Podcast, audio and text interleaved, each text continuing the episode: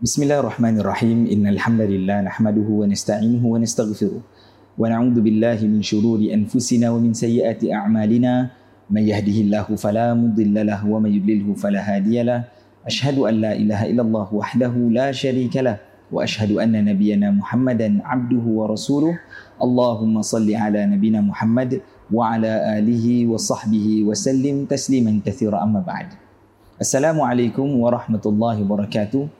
Alhamdulillah kita panjatkan setinggi-tinggi kesyukuran kita ke hadrat Allah Subhanahu wa taala dapat kita bertemu di dalam bulan Ramadan al-Mubarak, bulan yang penuh dengan keberkatan dan bulan yang penuh dengan kemuliaan. Semoga Allah Subhanahu wa taala kurniakan kita dengan sebanyak-banyak ganjaran insya-Allah taala. Amin ya rabbal alamin.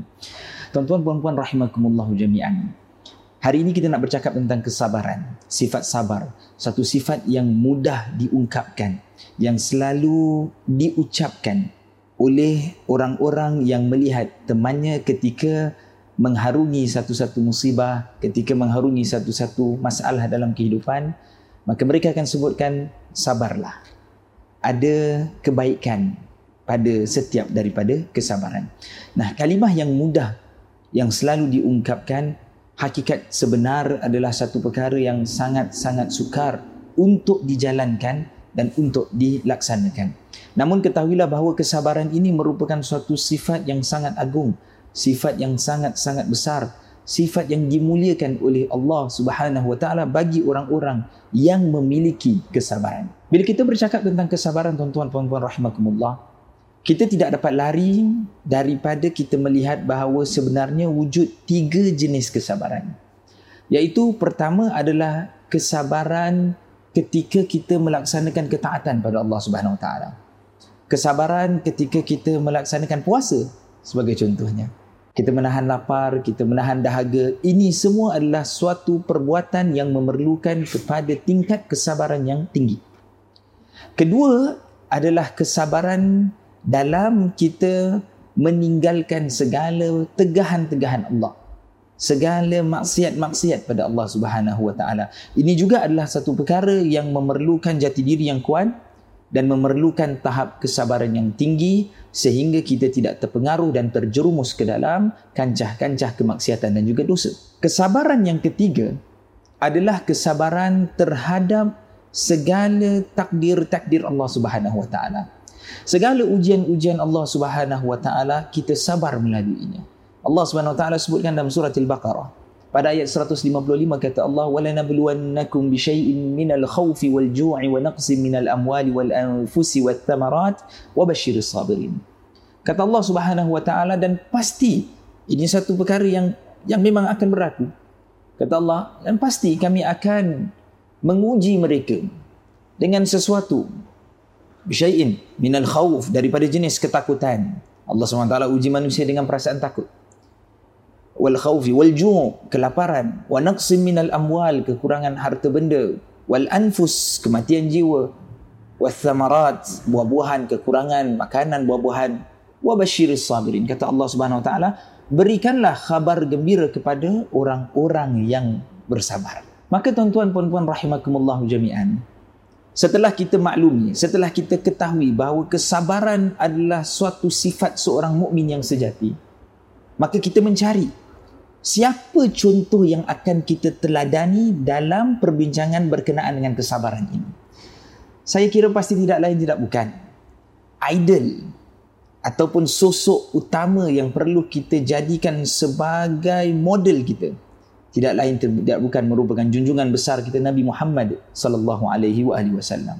Kita nak lihat hari ini bagaimana begitu pentingnya sebenarnya untuk kita teladani sifat baginda Nabi sallallahu alaihi wasallam yang terkait dengan kesabaran. Terdapat satu potongan firman Allah Subhanahu wa taala di dalam surah An-Nahl pada ayat 126 Allah SWT berfirman ba'da a'udzu billahi minasyaitonir rajim wa in 'aqabtum fa'aqibu bimithli ma uqibtum bih wala in sabartum lahu wa khairul lisabirin. Dan jika kamu memberikan balasan maka balaslah dengan balasan yang sama dengan siksaan yang ditimpakan kepada kamu.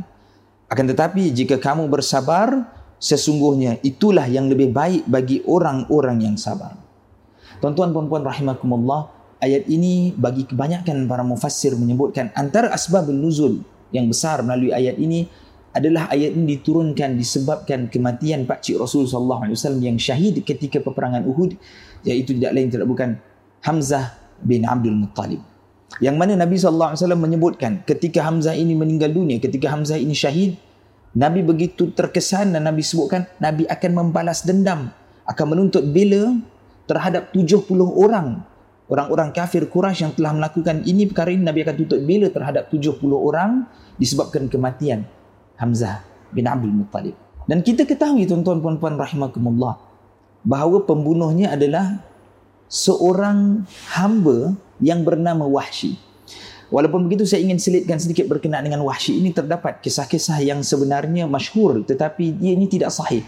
Bila kita menyebutkan tentang pembunuhan Hamzah bin Abdul Muttalib ini, ada yang menyebutkan bahawa Hindun ketika itu isteri kepada Abi Sufyan ketika waktu tersebut uh, memerintahkan kepada Wahsy untuk untuk membunuh Hamzah bin Abdul Muttalib dan setelah itu dia datang dan dia membelah dadanya kemudian mengambil jantung ataupun hatinya dan melapah memamah jantung tersebut itu adalah suatu periwayatan yang tidak tepat dan tidak sahih.